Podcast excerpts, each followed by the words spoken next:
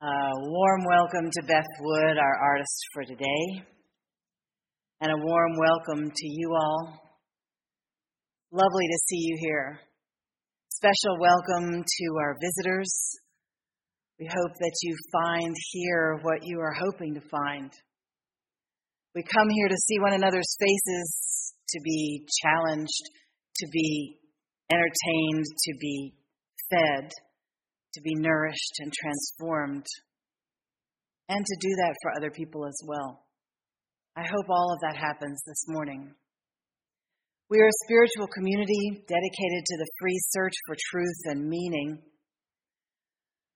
We aspire to be welcoming to people of all socioeconomic backgrounds, skin colors, sexual orientations, gender identifications, political parties, tastes in music, etc.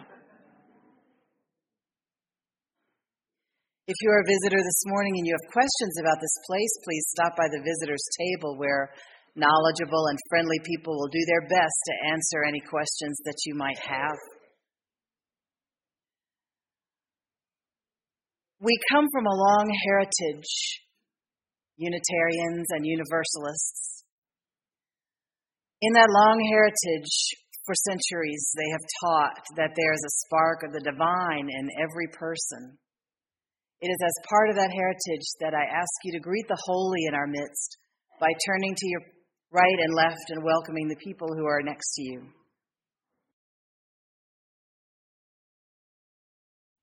The words of Ralph Waldo Emerson. A person will worship something. Have no doubt about that. We may think our tribute is paid in secret in the dark recesses of our hearts, but it will out. That which dominates our imaginations and our thoughts will determine our lives and our character. Therefore, it behooves us to be careful what we worship, for what we are worshiping, we are becoming.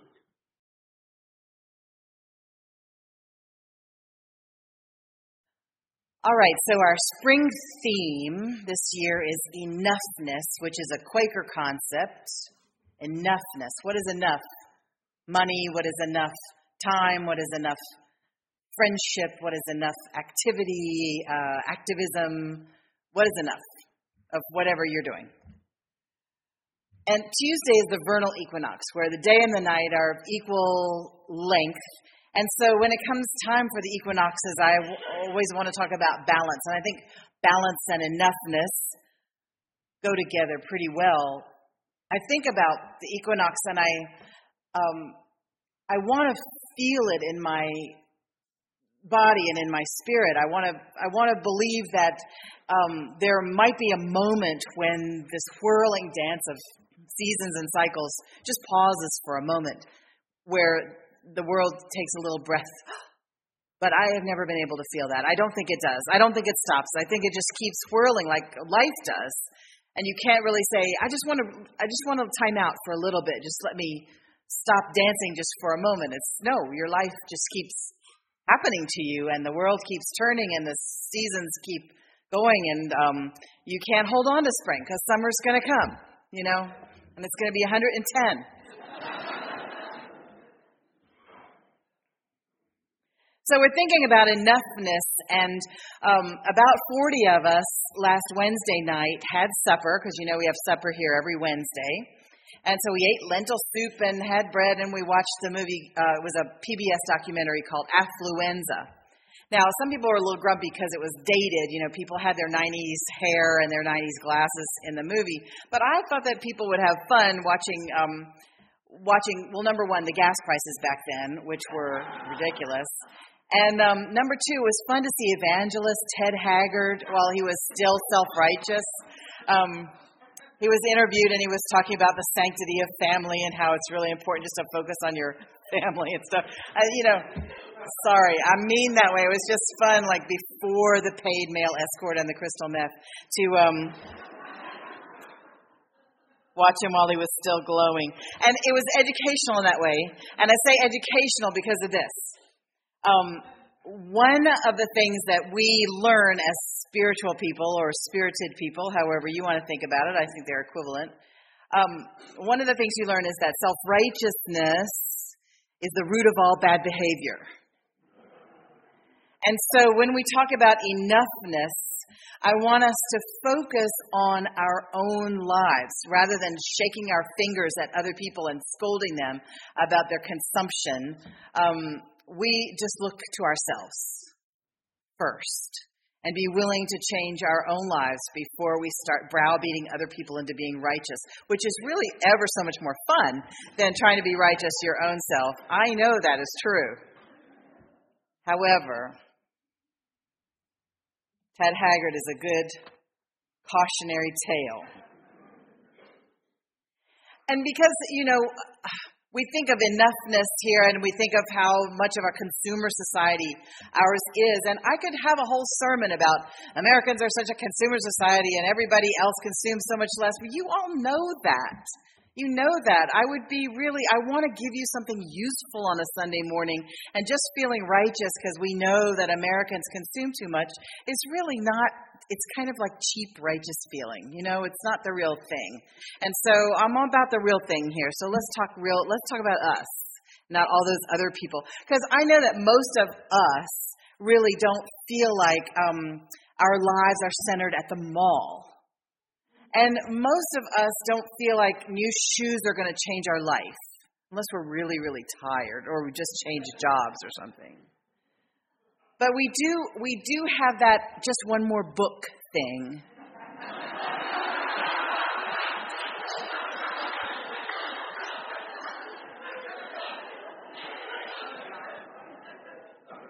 Or a really good bicycle or that new Prius.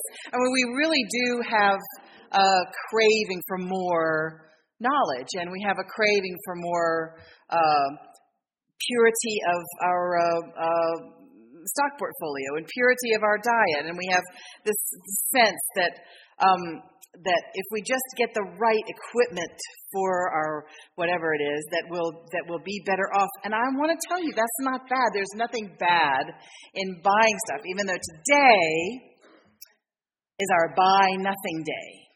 This is our buy nothing day, but I do want to say that there's a special dispensation for buying CDs from Beth Wood. Because it is just her bad luck that she is here on buy nothing day, and she should not have to pay that price. So except for buying CDs from Beth Wood out there after the service, we're trying to have a buy nothing today, and see what it feels like. I think it's just going to be incredibly inconvenient. But inconvenience is how people trick themselves into mindfulness, apparently. I don't know. I stink at mindfulness, so don't take it from me. So the thing about enoughness is there's no real list about, you know, this is enough money for you, this is enough time for you, this is enough freedom for you, this is enough free speech for you, this is enough success for you, this is enough of a house for you. We don't have a list like that, and there shouldn't be a list. There's not one answer for everybody. There's not even one answer for the same person at every stage in their life. You just have to constantly have that question in the back of your mind. What is enough for me? What is enough success for me? What is enough friendship for me? What is enough contact with my family for me? What is enough addressing the sufferings of the world for me? Should I be doing it all the time? What is enough effort for me to put into this thing? There's a tarot card that I get all the time, which is, I'll talk to you about all that sometime. It's somewhat scientific and somewhat not. But there's one that says you are bringing more to the situation than is required.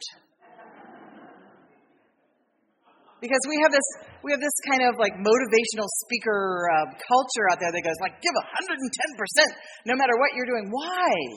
That's crazy. Some things you can do with 70%.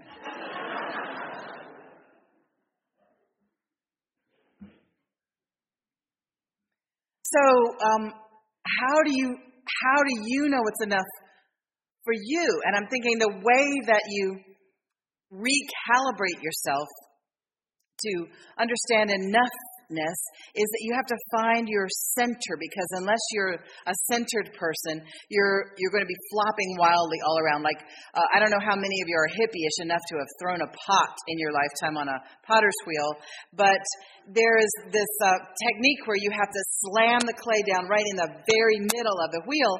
Otherwise, the more the wheel spins and you try to push on it, it just kind of goes like this and you make a mess.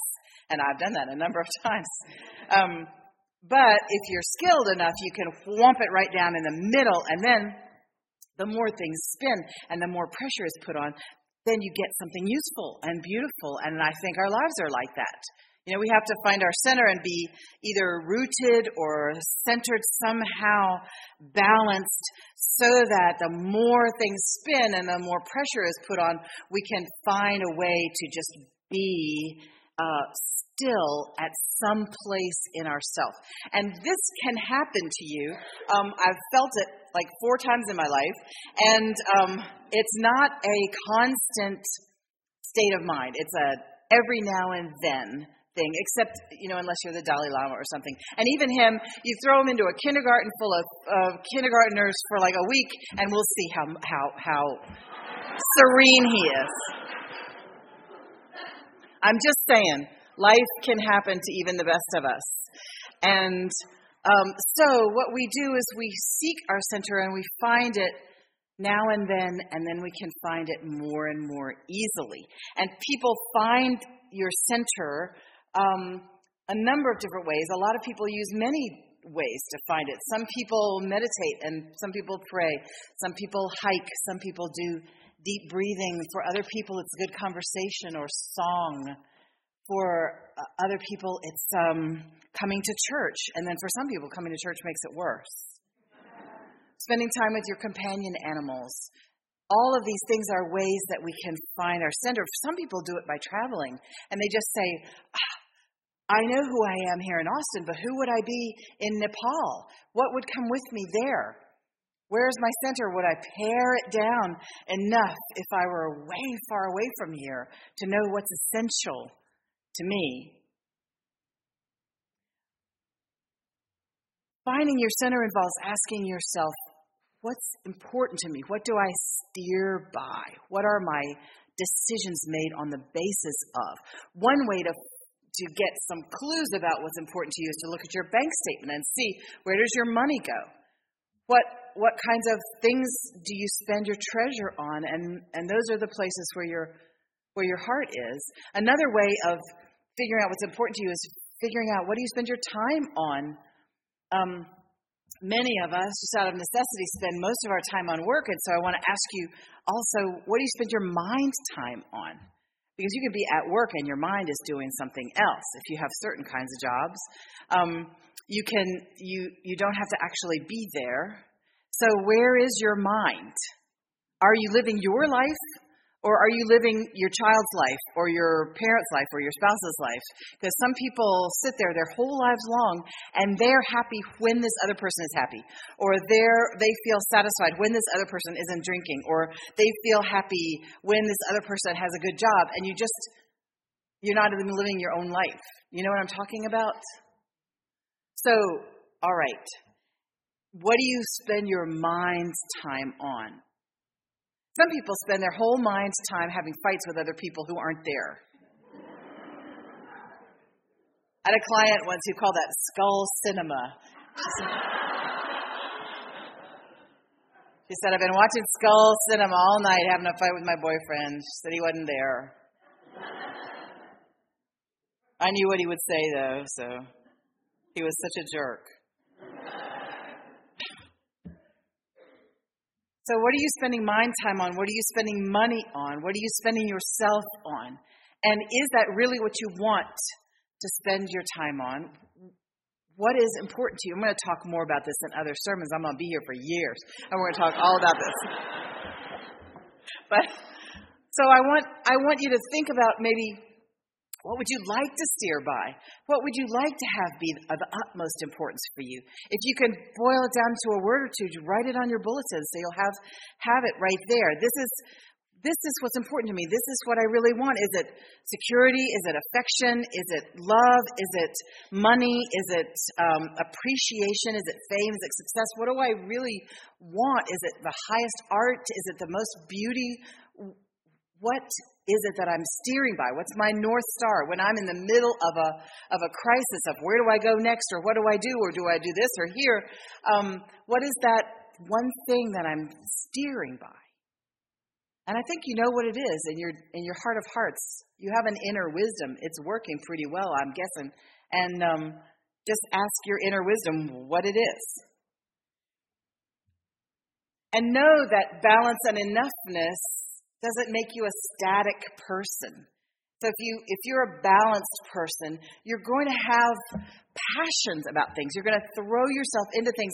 Being balanced doesn't mean neutral. It doesn't mean just completely like, oh, I could take or leave this. I don't care who I'm with. I don't care what my surroundings look like. I don't care what I'm doing for a living because I'm balanced. No, that's not what it is. You can be a passionate person. You can be a person who's full of questions. You can be a person who's hot, who's cold, who's sometimes content, sometimes discontent, because life calls for all of those things. You know what I mean? When you talk about enoughness, I hear the artists and the entrepreneurs and the athletes in the room going, I can't be satisfied. I cannot just say, oh, this is enough skill. I've got to always be pushing to that next level of skill. I understand that. There's a certain amount of divine discontent that is really important for many, many people in their lives. But you got to balance the discontent with the content. And how do you find a little time when you can actually be happy with what you've done? I have a great friend who's a classical pianist, and he just tears it up. And you can go to one of his concerts and you can say, Doug, that was amazing. And he'll go, oh, and he always has a criticism of himself. He just can't let himself be happy. And I don't know if that's all artists or whether that's just 98% of them. But nobody ever goes, yeah, I hit that one out of the park. I know preachers who think that. Sometimes they're wrong. And by they, I mean we. The non-staticness of it is fascinating to me. Life, I'm going to borrow a phrase from a Zen psychotherapist. Life is playing ball on running water. And so the events of your life are turbulent under your feet. Your emotions push you this way or that way. Your thoughts about what's happening to you push you this way or that way. The stories you tell yourself inside your head are murmuring and upheavaling under your feet. I know that's not a word. I just made it up. And you have these thoughts. You go, I'm not smart enough. I didn't read enough. I'm not cute enough. I'm not thin enough. My shoes aren't cute enough. I wish people would get along in peace. Why can't they just have peace? People should be nice to each other. People should. Oh, man, that's a sentence that's guaranteed to bring you misery. People should. Whatever you say after that, it's going to be miserable. There's not really a sane reason to hang on to that thought. What am I doing with my life? Is it enough? What have I done? One of my dear relatives, who is a very famous preacher, his last words are said to have been, have I done enough? Oh, that just breaks my heart because nobody did more than he did. It wasn't all great, but he did a lot. They were going to put on his tombstone, often in error, never in doubt.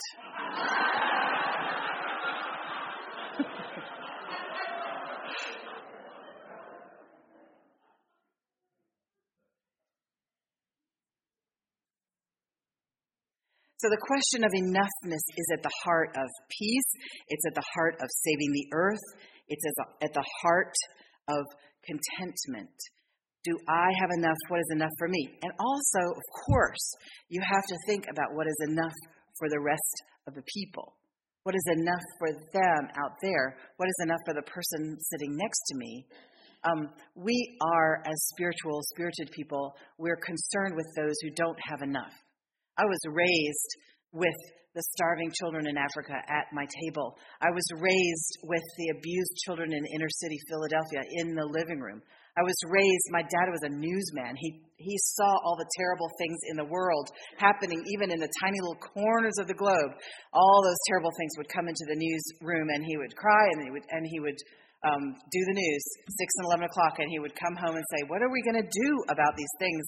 Why does God let this happen? And then he would go, I know, God lets it happen because we let it happen. We are the hands and feet of God. We have to make it better. And so I was raised to so try to make it better all the time and never let those people leave my mind. And it started interfering with my enjoyment of my life. And I was having a very nice life, but I wasn't enjoying it because of the people who were suffering, like in Bosnia. And so I said to myself, I was swimming laps and praying, meditating, and I said, I cannot enjoy my life while those people are in trouble in Bosnia. And my inner wisdom said, well, go over there then. I was like, I have 2 small children under the age of 6. And my inner wisdom said, right. I said, well, what can I do? I'm like, nothing. Nothing right now. You enjoy your life. You enjoy your life because you're being miserable while you're swimming laps here in this little pool in South Carolina. You're being miserable. Is that helping those people in Bosnia? No, it's not. Is it hurting your life? Yes, it is. So you alleviate the suffering that's in front of you. You alleviate the suffering that you have the power to alleviate, and then you enjoy your life. Know what I'm saying? What is enough? Worry about other people. Well, very little, because it doesn't do any good. What is enough? Browbeating people and saying, people should live in peace. Has that ever worked? No.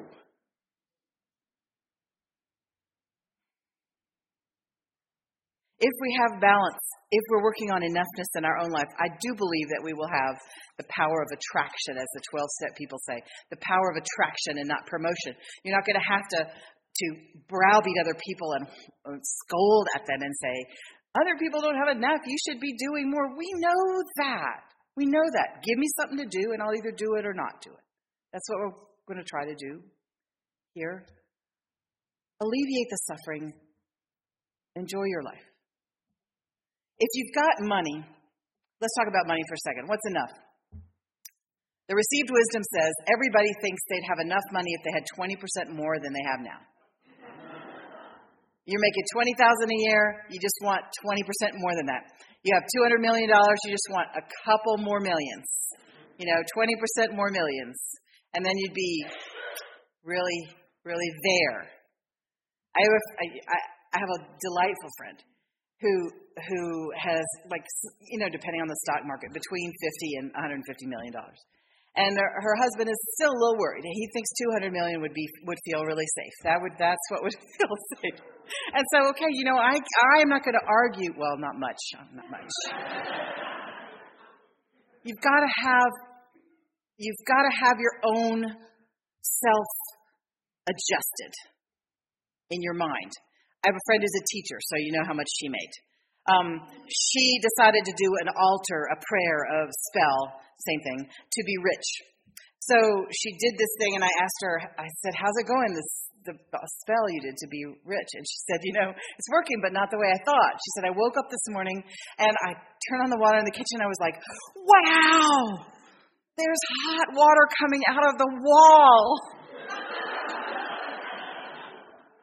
And I've got a washing machine right there on the porch, and I can use it anytime I want to. And I have a bedroom to myself and a bed. And anyway, she started feeling rich. It was temporary, of course, but... And some people, I'm talking to kind of middle-class people here. Some people, no matter what kind of attitude adjustment you have in your head, you still need fair wages and fair housing, and you need social fairness and justice in order to have enough. And we need to work on that. Yes, we do. And we're going to try. Something that people with a lot of money have to worry about is what is enough to give my kids? What's enough help to give? Because you can ruin somebody by giving too much. And you really have to struggle with how much do I give my kids that'll help them, and how much do I give my kids that will harm them? Money's like medicine, you know. You have to give just the right amount.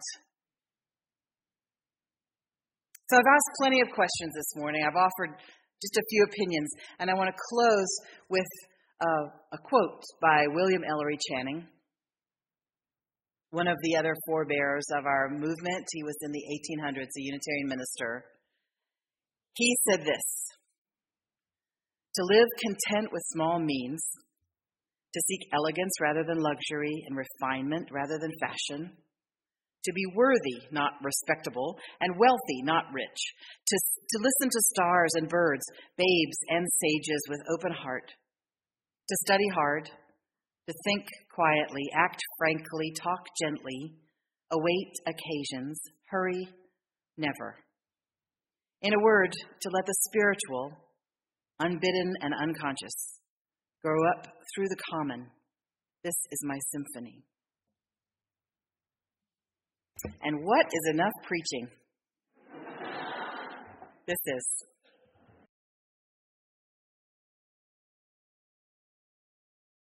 Remember the way of the wind, and breathe and blow. Remember the way of the fire, and sparkle and glitter and glow. Remember the way of the water, and ebb and flow. Remember the way of the earth, and grow. Go in peace. This is a presentation of the First Unitarian Universalist Church of Austin. For more information, visit our website at www.austinuu.org.